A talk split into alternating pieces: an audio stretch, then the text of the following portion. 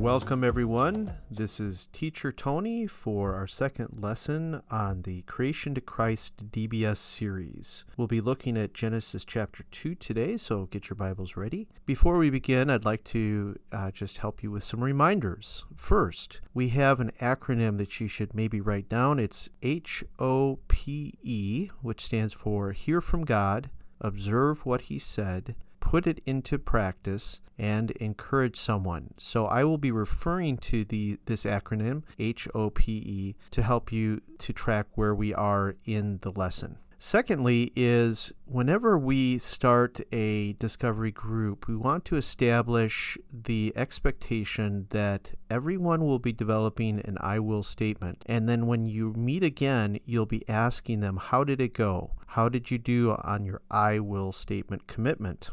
Now, if you were listening to the first episode, you'll remember that I made an I will statement about looking at God's standard of goodness as I read scripture this week and whether or not my standard of goodness matches the Lord's, and if it does not, to adjust that. And that's what I did this week. As I read scripture, I was constantly asking, is this standard of goodness that God has established here match my own? And so that was something that I did do. So you'll want to ask the participants in your discovery group whether they are actually doing what they said they would do last session. Let's take a look at our passage for today, Genesis 2 4 through 24. It's the story of creation and how God created humanity. And I'll be reading again from the New Living Translation. Genesis 2 4 through 24. This is the account of the creation of the heavens and the earth. When the Lord God made the earth and the heavens, neither wild plants or grains were growing on the earth for the Lord God had not yet sent rain to water the earth, and there were no people to cultivate the soil. Instead, springs came up from the ground and watered all the land. Then the Lord God formed the man from the dust of the ground. He breathed the breath of life into the man's nostrils, and the man became a living person. Then the Lord God planted a garden in Eden in the east, and there he planted the man he had made. The Lord God made all sort of trees growing up from the ground, trees that were beautiful and that produced delicious fruit. In the middle of the garden he placed the tree of life and the tree of the knowledge of good and evil. A river flowed from the land of Eden, watering the garden and then dividing it into four branches. The first branch, called the Pishon, flowed round the entire land of Havilah, where gold is found. The gold of that land is exceptionally pure.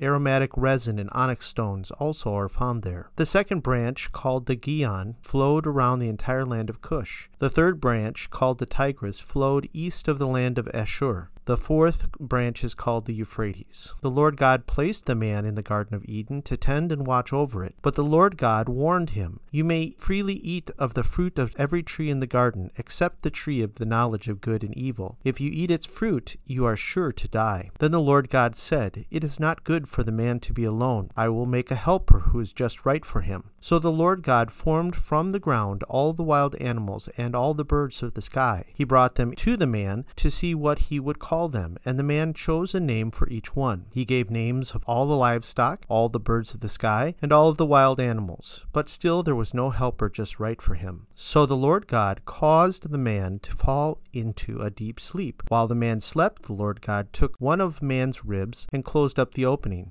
Then the Lord God made a woman from the rib, and he brought her to the man. At last, the man exclaimed, This one is bone from my bone and flesh from my flesh. She will be called woman because she was taken from man. This explains why a man receives his father and mother and is joined to his wife, and the two are united into one. Okay, so the H in the HOPE acronym stands for Hear from God, and we've just read the passage. And if you were doing this in a group, you would want to read it out twice and in individually, you could write it out as well. And then you want to go to the second step, which is to have each person retell or paraphrase the story in his or her own words. And so I'm going to do that now. Initially, when God created the heavens and the earth, there wasn't any rain to water the earth, and instead the water came up from the ground. And God made man from the dust of the ground. He breathed into man life, and he became a person. Then God created a garden, and he placed man in it and in this garden, you had all kinds of trees and plants, and they produced fruit. And in the middle of the garden, we had there was a tree of life and also a tree of the knowledge of good and evil. And a river flowed from Eden, and it it had four branches to it. And he told man to watch over the garden, but the Lord warned him, You cannot eat from the tree of the knowledge of good and evil. You can eat from any other tree, but not this one. And if you do, you're going to die. And then God said, It's not good for man to be alone. I'm going to make a helper who is suitable for him. The Lord formed all of the animals and the birds, and he brought them to the man to see what he would call them. And the man named each one, but there was still no helper suitable for him. So God caused the man to fall asleep, and the then when he was sleeping, God took one of his ribs. He closed up the opening. He made a woman from the rib. He brought her to the man,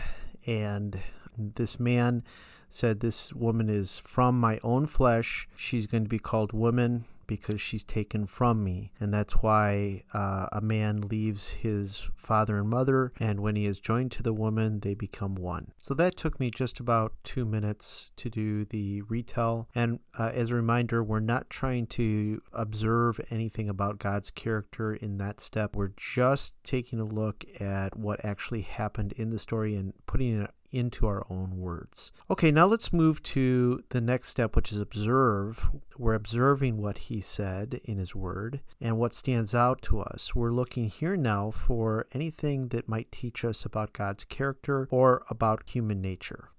The first thing I observe here about God is that He created man by breathing into him. So life is coming from God. The second thing I see here is that He creates this beautiful paradise for Adam in the garden and everything he needs to sustain life. Then I see that Adam was to live here. You may eat anything except you must not eat from this certain tree. And if you do, they'll die. So, what I see about God is He sets rules for us uh, for our own good. And then the next thing I observe is that He did not want man to be alone. So, He created a helper for him, which was Eve. And this woman was taken from him. And the other thing I observe here is that Adam, in addition to naming the animals, also also named the woman, which shows that God delegated his authority to name things. Also, the fact that Adam recognized that this woman was from him and was a suitable partner shows that God knows exactly what we need. Okay, so that was the observe segment, and now we're going to do the P segment, which is putting it into practice. Here we ask, how can we apply these lessons to our life, and what are we going to do about it? Here we'll create our I will statement.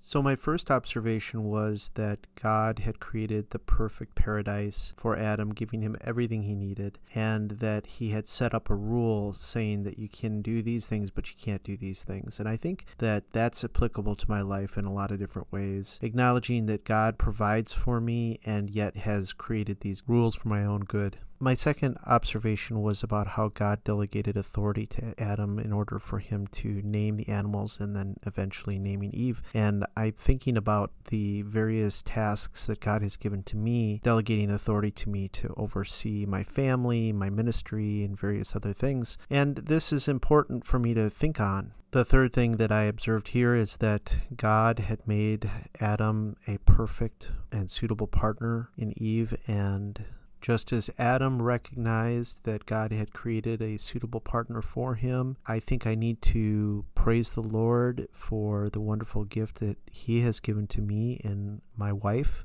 23 years. So I'm going to tell her how much I appreciate the gift that she has been to me and also praise the Lord together with her for this beautiful gift of marriage. So that was P for putting it into practice.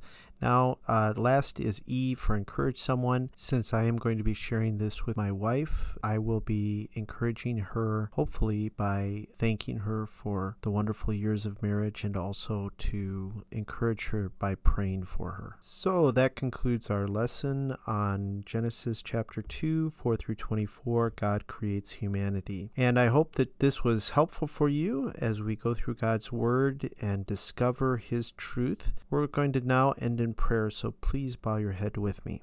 Dear Heavenly Father, we thank you for how you are showing us your truth in your word through the power of the Holy Spirit. And Father, we pray that as we look at our I will statements and these commitments that we're making week by week, you would strengthen us to accomplish what you put on our hearts. And I pray, Lord, that these lessons would go deep into our hearts, not just merely be used as a way to fill our heads with knowledge, but instead to fill our hearts with love for you. We pray this in Jesus' name. Amen. Please visit hopebrokers.org for more information about Hope Brokers, and you may send me an email if you wish, tony at hopebrokers.org. I look forward to getting your feedback. Have a great day. God bless.